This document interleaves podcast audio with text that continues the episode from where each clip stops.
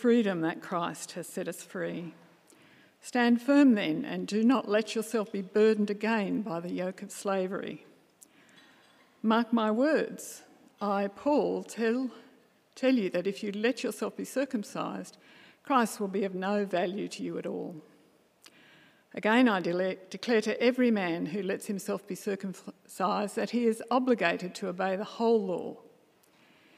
You who are trying to be justified by law have been alienated from Christ. You have fallen away from grace. But by faith we eagerly await through the Spirit the righteousness for which we hope. For in Christ Jesus, neither circumcision nor uncircumcision has any value. The only thing that counts is faith expressing itself through love. You were running a good race. Who cut in on you and kept you from obeying the truth? That kind of persuasion does not come from the one who calls you. A little yeast works through the whole batch of dough.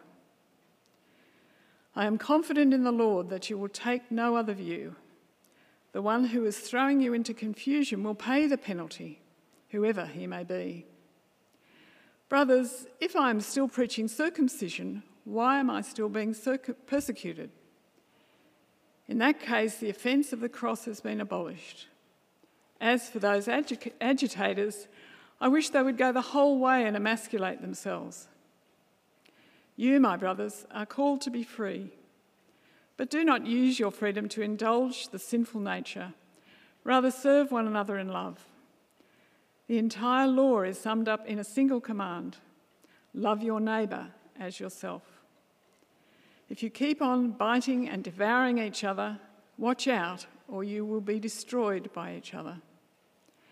So I say, live by the Spirit, and you will not gratify the desires of the sinful nature. For the sinful nature desires what is contrary to the Spirit, and the Spirit what is contrary to the sinful nature. They are in conflict with each other, so that you do not do what you want. But if you are led by the Spirit, you are not under the law. The acts of the sinful nature are obvious sexual immorality, impurity and debauchery, idolatry and witchcraft, hatred, discord, jealousy, fits of rage, selfish ambition, dissensions, factions and envy, drunkenness, orgies, and the like. I warn you, as I did before, that those who live like this will not inherit the kingdom of God.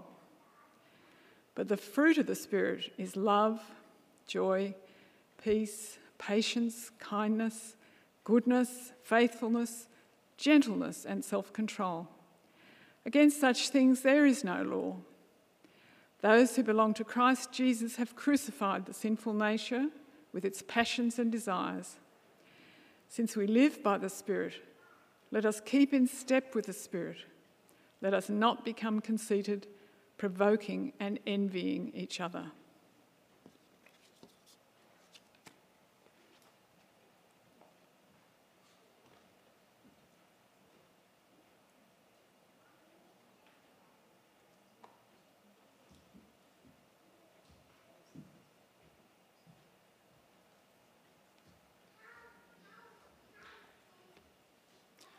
Good morning, everybody. Um, I'm going to have to make sure that I remain in the zone here and not wander around while I'm talking. If I knock the mic when I'm talking with my hands, you'll have to forgive me. Um, this isn't my usual gig, but I thank you all for rocking up and not seeing that I was on the bill and giving Sunday a miss. It shows your firm commitment to starting 2021 right. Um, and I thank Chris in his absence for extending the invitation to uh, come. He did have someone better on for today, but they couldn't make it, so here I am. No, I, I was supposed to be next week, and, and so if it's a little rough around the edges, then again, I'm pulling that excuse card as well. Um, it's been a real privilege, though, for the last couple of weeks to. Um, reflect on Galatians 5. Chris gave me the uh, awful uh, task of whatever you like, just I don't mind, you go for it, which is an awful thing to say to someone if you've ever had to prepare um, a message or a sermon because you've got the whole Bible and just pick something and take it somewhere. It's a lot easier to have some constraints. But uh, I picked Galatians 5 after some reflection of various options because I love the book of Galatians and I love this chapter in particular. And I couldn't even narrow it down to a particular section to give you to make this a little bit more palatable. In fact, I'm going to give you the Molly Meldrum uh, Do Yourself a Favour. And if uh, we just managed to get through one chapter right then, beautifully read by Barbara, then you could get through the whole six no worries in like half an hour if you're a slow reader. And it, pick the message version if you're worried it gets a little bit um, technical. And uh, it, you need to read the whole thing, and I'm going to try and do the best I can to get you the um, like the um, what are those like cheat things you get for high schoolers? What are they called? Sorry, the cliff, yeah, cliff, crib sheet, yeah. So I'm, I'm going to try and give you like the little highlights for the people who can't be bothered to, to watch the whole movie. But do yourself a favour and, and go back and read all six chapters of Galatians. Um, so before we start, let's pray and then we'll dive right in. Heavenly Father, we give thanks to you that we have your word that is endured through all history, that your word is embodied in the very person of Jesus Christ, who is in every way uh, one with you, the Father. Lord God, we give thanks for the Spirit, that by the Spirit and through the Son, Jesus Christ, we can have relationship with you. And so, Lord, nourish us with your word, feed us from the words you have allowed to filter through history to us now and uh, help them help us to put them to good use amen all right so just quickly um, if you've ever done the fruits of the spirit as a leader of like a kids church program I want you to right now put that whole notion away. In fact, the reason why Galatians 5 is so powerful to me is because I always found the fruits of the Spirit not particularly interesting, right? Like if you do the whole snapshot thing where we go through Galatians 5 bit by bit by bit, and then we spend, you know, a whole week talking about what is love and what is peace and what is joy, particularly as not a particularly old and a male person sitting around meditating on each and every one of those virtues virtues is nice, but it's not necessarily all that applicable. And I think that comes from uh, a period of time when uh, I've grown up in churches, and you know they pull out the cool-looking fruit that you know my, the sort of thing my wife loves to cut out and, and stick and do nifty crafts with. And my kids love the craft, but I think that's a distraction of missing the point of what it's all about. But it's all very nice and neat and sanitary, and I want us to get kind of rough and ready with it. If you're okay to, to come along for that. Because Galatians is actually, we, we potentially have an insight that it's the first epistle that um, Paul has written, or it's the, the first of the, the earliest of the epistles of Paul that we actually have. Epistles meaning letters. Um, and uh, it's a letter to the churches of Galatia, so a particular region uh, of Asia Minor now in Turkey. Uh, and so it's, it's short, it's a snapshot, it reflects um, perhaps some really razor sharp insights on Paul's uh, theology and the way that he sees that early Christian uh, life should become formed and move into maturity. Now, if you want to consider, some theologians suggest that Galatians is like the, um, the short, punchy version of Romans. And Romans is so long that most of the time when we do sermon series, we only get to like Romans 12 and then we give up and never come back to the back end, by the way, which is possibly the best part. Um, so, Galatians is, is a pretty uh, important book for us to read when we consider that context. It's got a whole lot jammed in there. And Paul is writing, we have to remind ourselves, to a particular place and time in history. And so we're going to try and unpack that a little. Uh, I just want to hit pause on that for a sec. Let's go to the next slide.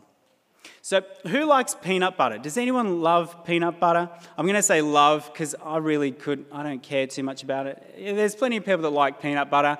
There's people who want the real deal, you know, with the salt and the sugar and everything. And then there's the people who don't really care that much for peanut butter, so they give the flavourless stuff to their kids.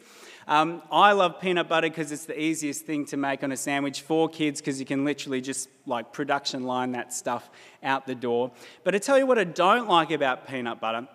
I don't like that we've got this easy thing we can give kids for lunch and you can't. Like, you pretty much got to lock the door and make sure it's just your kids and no one else can get it because there's going to be someone out there who's going to end up choking up and potentially dying from getting a whiff of that oily goodness that you um, spread on whatever kind of bread or carbohydrate you particularly choose. Um, when I, uh, one of my first jobs was as a swimming instructor, and the first time I encountered um, this issue that certain people have with peanut butter uh, was as a swimming instructor, and I had a parent come up to me who's very, one of those very assertive parent types, but you know, you can expect if your kid's got an allergy, that's the way they're going to be. So, power to you if you're one of those people. And uh, she said to me, leaning over the wall of, of the um, pool, like she was way too close for comfort, saying, like, whatever you do, you cannot have nuts on a day that you work here and have my child in your class. Because if you have like the faintest bit of nut on your breath, that oil is going to get to her and she's just going to puff up like, which was that character from Charlie and the Chocolate Factory that turns into the Violet? Yeah. Um, you know, puff up like her and she's just going to choke out and it's going to be the end of her. So I was just freaked out as a 15 year old going, I do not want to risk any um, child's demise. And, and so that was my first encounter with the almost illicit substance that is peanuts.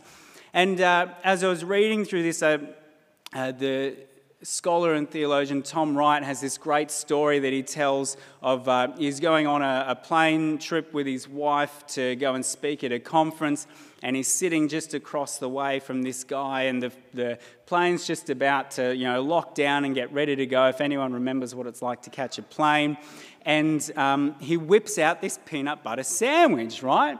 Very organized guy, obviously, if you're you know, that ready to, to go as soon as you clip up and, and sit down on the plane. And he pulls out the peanut butter sandwich and he's sitting next to a child and her mother. And the mother says, Oh my goodness, sir, can you please put that away? My child has an anaphylactic uh, re- reaction to, to peanuts. And, and he says that the whole plane could smell the waft of peanuts starting to filter through the cabin. And the mother is getting increasingly agitated because this guy is going, No, it's my sandwich. I can eat my sandwich. This is my sandwich. I plan to eat it right now so I don't have to buy any of the airplane food. This is what I'm eating.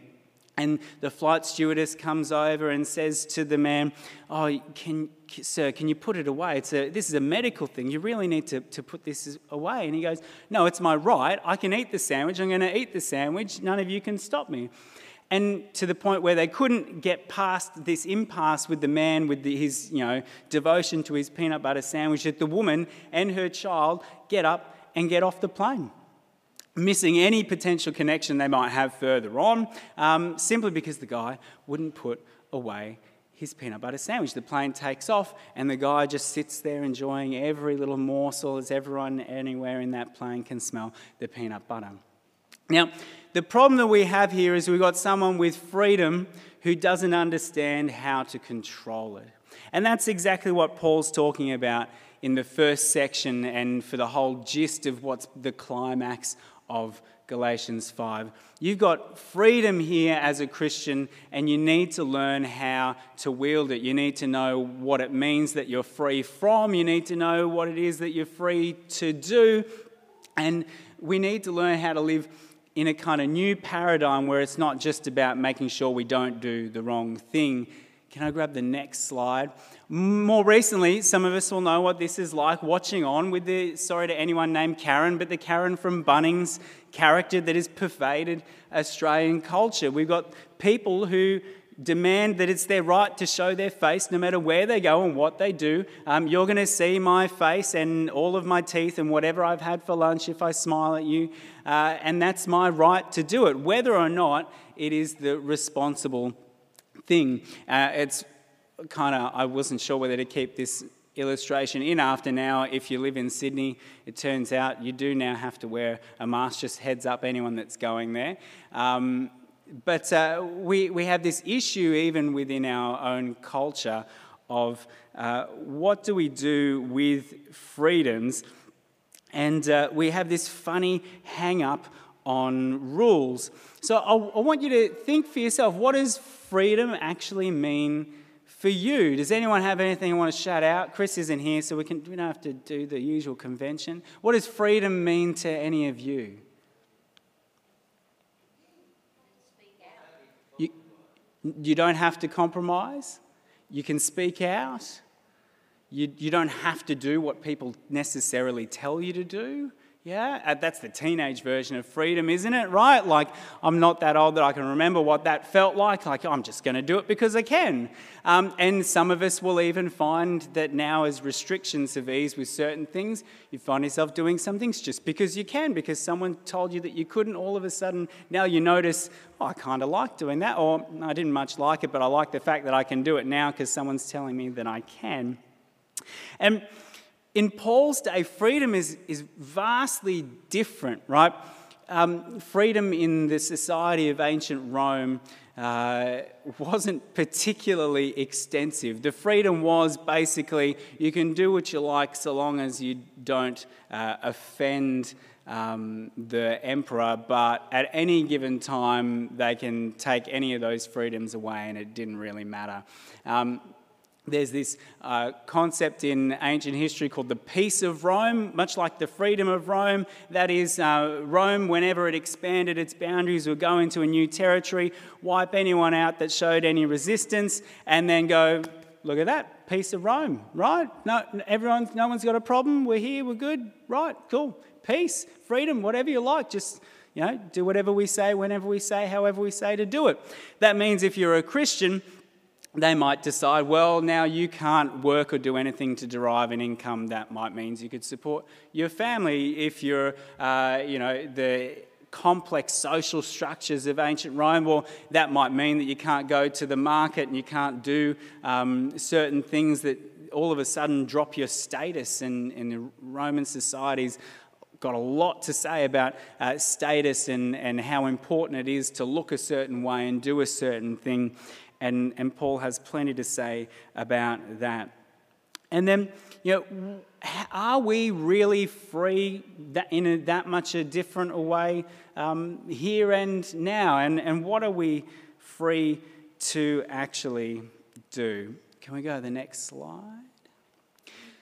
So, a- anyone seen Braveheart? Yeah, yeah. I'm showing my age maybe a little bit. Um, so, Next slide, please. I, I want us to think about these two questions. Um, what does freedom look like in the kingdom of God? And uh, the, the kingdom of God being uh, that counterculture that you're now a part of, in case you didn't uh, get the memo when you become a Christian. When you say, Jesus is my king, you now belong to a kingdom that's actually vastly different from the society and culture that we live in, um, hopefully outside of these walls here. Uh, if we consider that this is our little embassy to, to the kingdom of God right here and now. Um, it's a kingdom of the now and not yet. And, uh, you know, we, we live as though Jesus is King and He's present with us through His Spirit, uh, even though the full works of that kingdom haven't yet been uh, realized. A little bit like a you know, we're living in a war torn country where a little pocket of it has been claimed for the, the new forces, the new regime coming in, but there's still, you know, the guerrilla fighting around the outside. And then Secondly, how do we cultivate this life in the now and not yet? What does it mean to, what does it really look like? Um, the, one of the reasons why I don't want to take just snippets out of Galatians is because Paul's trying to get away from a rules based order. That's a, a uh, if anyone follows foreign politics, that's a, a, phrase that's getting bandied around as we have issues with China. Um, we, we want to have a rules based order, so basically everyone's playing by the same rules. And, and Paul is calling us into a kingdom where it's not about the things that we can't do, and it's all about living up to doing the things that Christ has given us the freedom to do. Uh, and that, that might sound simple, but it's kind of a hard thing to flesh out when you spend uh, most of your time figuring out you know, how we drive on the road depends on, okay, well, I can only go 60 here, so I'm going 60, right? And some of you are going, well, I can go 10% over because a cop isn't going to pull me over, so I'm going to do 66, right? I know who you are because I'm one of those people. Um, so let's jump into what the text actually looks like. Can anyone read that? If you can't, I put it up there. I wasn't sure how it would look in that font. If you got your Bible, read from that. This is in the New Living Translation, by the way. So let's read. So Christ has truly set us free. Now make sure that you stay free and don't get tied up again in slavery to the law. Listen, I, Paul, tell you this. If you are counting on circumcision to make you right with God, then Christ will be of no benefit to you. Now, pause Circumcision is one of these outward signs of being a, a, Jew that make you different from everyone else. In fact, it's probably the thing as a Jew, if, you, if they had schools like we do now with all different faiths and cultures all together, it'd be the thing that you'd probably get teased about by all the, the other boys in you know, year four or five when you make these sorts of jokes. Um, it's, it's something that shows that they're a special people set aside. And Paul is here saying we're moving on from that because there's something more special that's now truer about you than any marks of you physically outside. And he feels pretty passionate because he probably goes on one of the most blunt discourses about it going forward here. If you're trying to find favor with God by being circumcised, you must obey every regulation in the whole law of Moses. For if you are trying to make yourselves right with God by keeping the law, you've been cut off from Christ. So Paul's saying it's one or the other. It's make sure you do everything right, or it's look forward to being the kind of person that Christ wants you to be. For when we place our faith in Jesus Christ, there is no benefit in being circumcised or being uncircumcised. What is important is faith expressing itself in love. You are running the race so well. Who has held you back from following the truth? It certainly isn't God, for He is the one who called you to freedom. This false teaching is like a little yeast that spreads through the whole batch of dough. I'm trusting the Lord to keep you from believing false teachings. God will judge that person, whoever he is, who has been confusing you. Dear brothers and sisters, if I was still preaching that you must be circumcised, as some say I do, why am I still being persecuted? If I were no longer preaching salvation through the cross of Christ, no one would be offended. I just wish that those troublemakers who want to mutilate you by circumcision would mutilate themselves.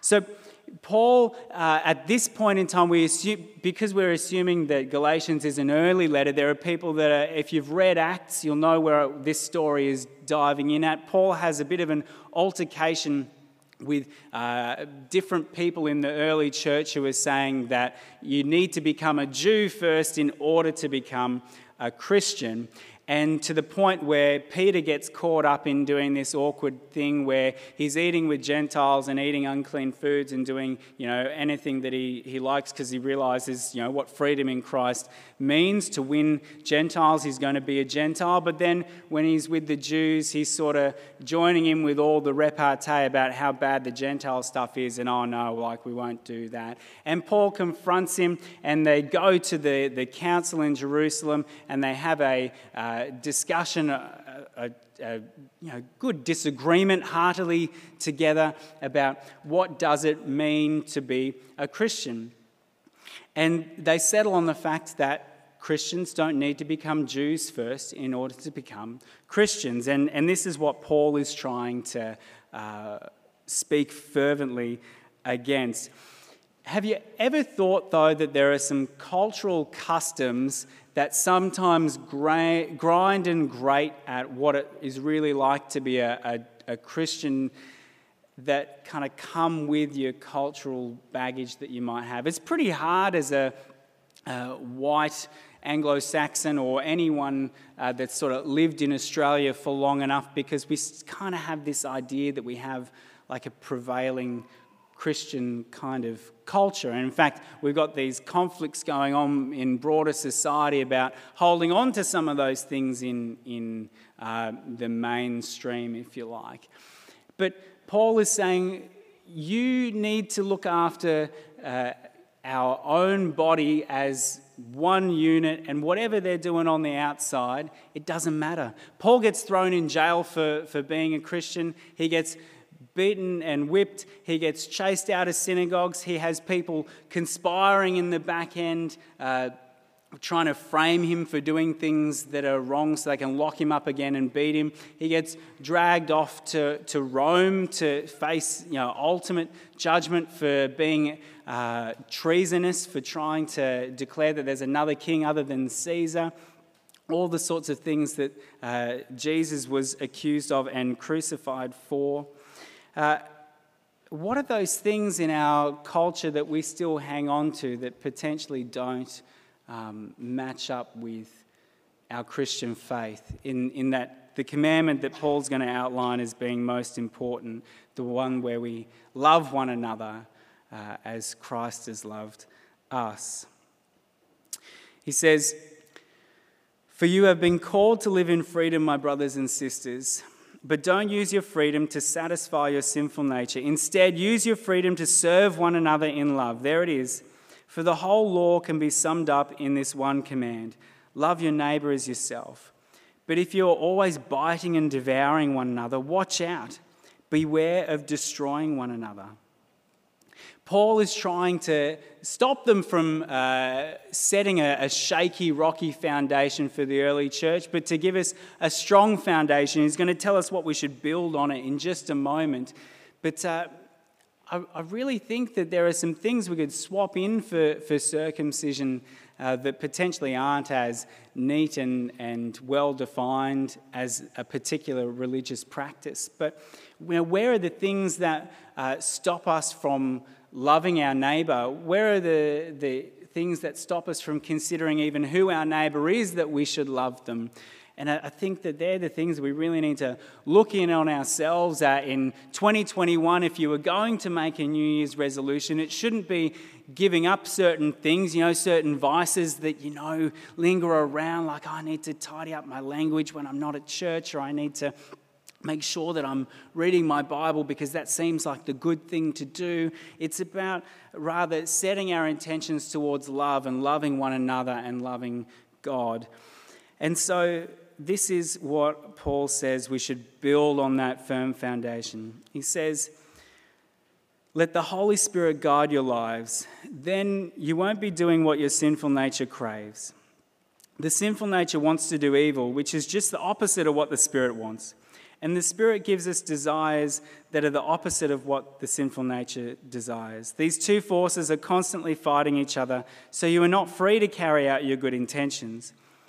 But when you are directed by the Spirit, you are not under obligation to the law of Moses. When you follow the desires of your sinful nature, the results are very clear sexual immorality, impurity, lustful pleasures, idolatry, sorcery, hostility, quarreling, jealousy, outbursts of anger, selfish ambition dissension, division, envy, drunkenness, wild parties, and other sins like these.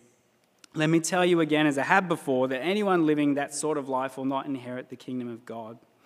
The important thing about that section, though, is we tend to get hung up on in our current society on the really salacious ones, don't we? Right? Like if I'm a certain prominent, now not so prominent sporting person, what I'm putting out on Twitter is just the juicy bits, right?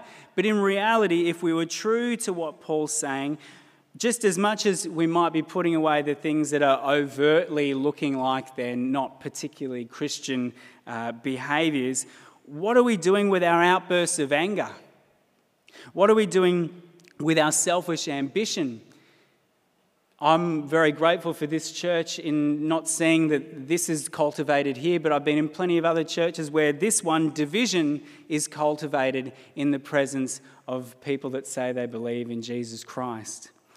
Um, I don't think that there are too many wild parties going on in, in the background, especially not now because you can't. Well, here we can. I've been in Sydney for a couple of weeks, I do confess, and we had to figure out who many, how many people could be in one place, and if you've got kids, do they count on this day or not that day? But um, not those sorts of parties, but the sorts of parties that uh, we kind of disregard uh, the ethics that we hold as Christians. What if we were having, you know, a perfectly civil uh, morning tea together, but we were gossiping and, and fueling envy and uh, you know, shaming people and driving uh, people into feelings of alienation. These are the kinds of things that perhaps we need to consider as just as important as the salacious ones here in this text. And what's important for us to take it in the whole context is all of the, this is not an exhaustive list of sin, right? Like, sure, I'm not going to do it, right? But I'm sure we could all, hands up, call out different sins that aren't listed there, right? Like, if, if you go through Leviticus, there's a very exhaustive list of things you can't do, right? To the point where as you read it, you go, oh my goodness, like, would anyone really do that? Does that need a justification? Um, but what these uh, set of descriptors talk about is the kinds of behavior that will be pagan behavior. So here Paul is talking to the, the new Gentile Christians who might come from a pagan culture. So he's saying, at the same time as I'm calling you to move on from things that are, you know, holding you back from your Jewish cultural baggage, I'm telling you to not just ditch one and all of a sudden go to the pagan stuff as well. Um, and and this, that's why this isn't just about a list of do's and don'ts. This is more pointedly about a whole bunch of characteristics that you can test yourself by so that you consider is the Spirit of God actually yielding fruit in my life? And we probably don't have the uh, benefit of knowing what life was like before the Holy Spirit in our existence, except for those that uh, perhaps uh, can remember what it was like not to be a Christian. I'm sure there are more people than me, but um, I find it hard to remember a time when I wasn't a Christian. Uh, that's just my uh, a blessing, I guess, of, of the story of my life. But if you read through the Bible, the, the advent of the Spirit of the Lord are some really insane and powerful things that go on. You, you know, if we look at Judges, when the Spirit of the Lord comes on someone, they're tearing down buildings and they're doing mighty things. That's the same Spirit that is here in each and every one of us. So if you're thinking like, oh yeah, but you know, I still I still do that stuff that I know I'm not all that proud of, and you know, like I'm a sinner saved by grace, and one day I'm going to get there. No, Paul is saying actually that uh, back in verse 17, he says that you, in your new nature that's developing, that uh, you do have good intentions, and the Spirit is there to help you carry out your good intentions because sin in our lives that we're trying to uh, pull those weeds out whilst we're still grappling with it, the new heart has come, the, the new life is here for you to take up, and you have good intentions. Um, the, if we look at other advents of the Holy Spirit, does, we don't have to go too far back in our kind of period in the liturgical calendar. We've just celebrated Christmas. And if you remember when Jesus is brought to the temple, um, the, the joy that uh, comes about in that old fella when he finally sees Jesus presented to the temple, um, he turns into one of, has anyone ever experienced if you've had a young, young kid, a, a stranger be really emphatic about your child and it's kind of, as a parent, you're going, that's a bit, it's a bit odd. Like they take the child from you or they want to, you know, like cuddle it just because they love kids or your baby's particularly cute. Ours were, so they were often, we're quite generous with our children's cuddles, so that didn't freak us out too much. But the Spirit of the Lord comes on this guy and he starts spouting praise for God because he sees, even in Jesus, this baby that's uh, the fulfillment of everything that all of time has been waiting for has finally arrived. And that's now with us.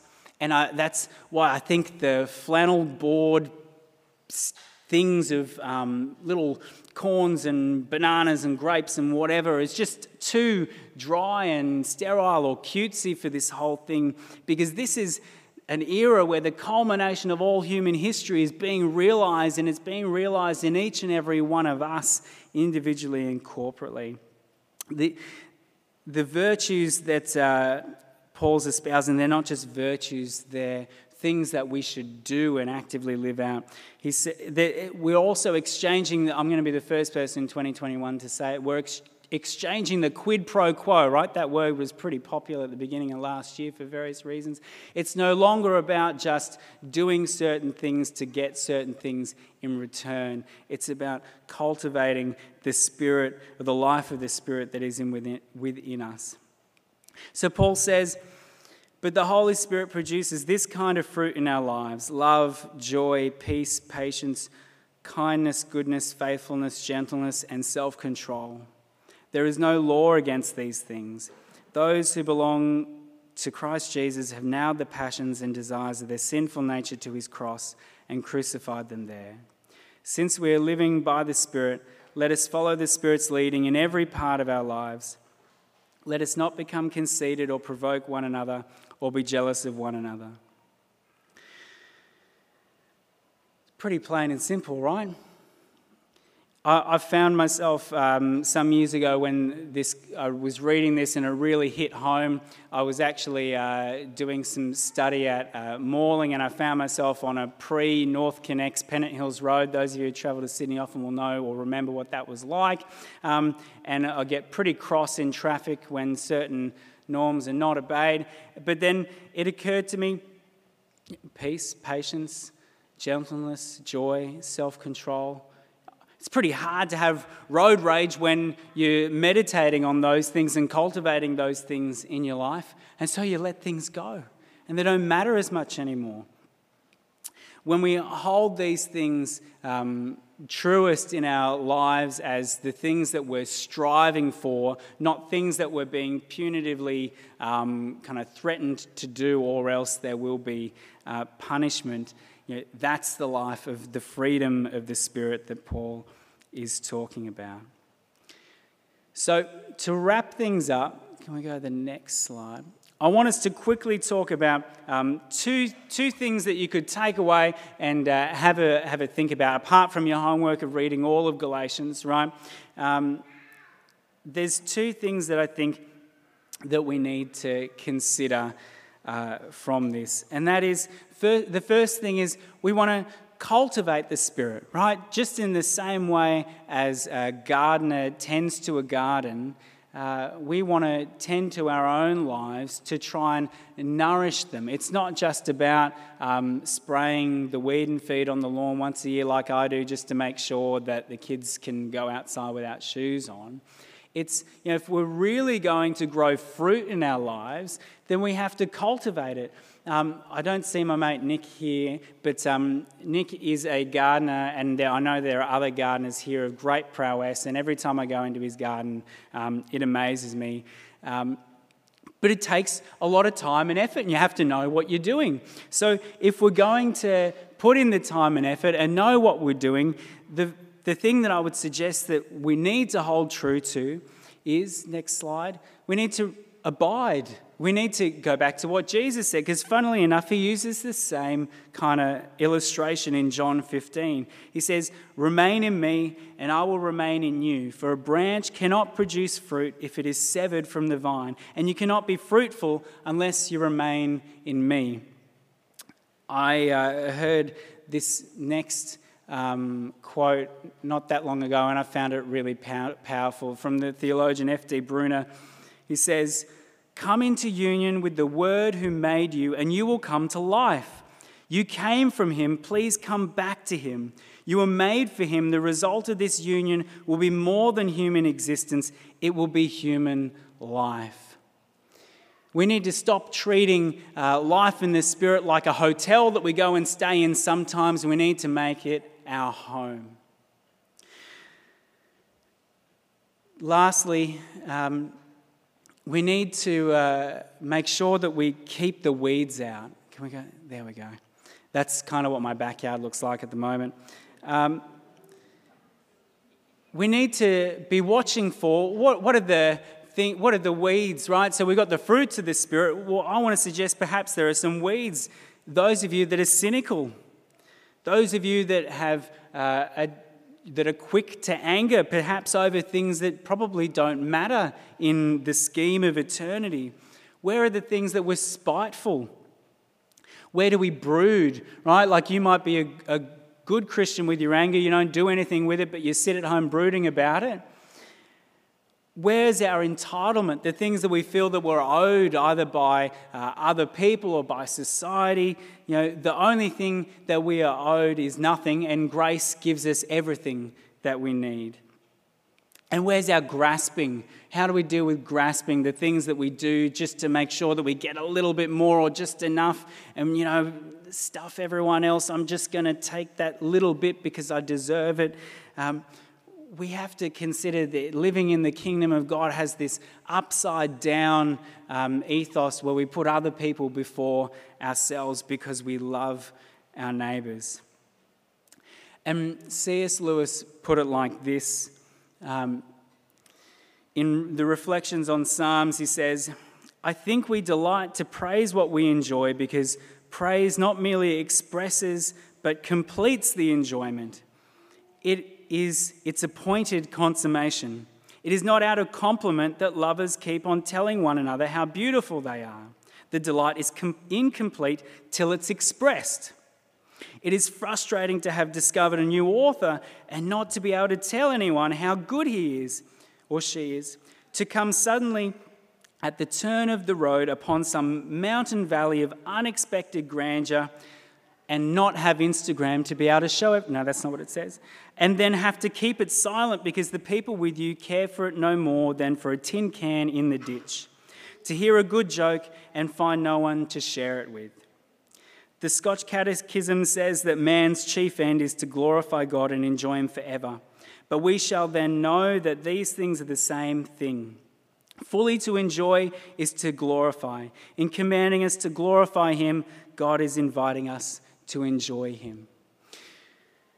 So, brothers and sisters, if you've been able to follow along in my meandering, I'm hoping that um, God gives you something to dwell on from Galatians that you can take and that you can feed the garden that is your, your spiritual life and revel in true freedom, what that freedom really looks like for the Christian.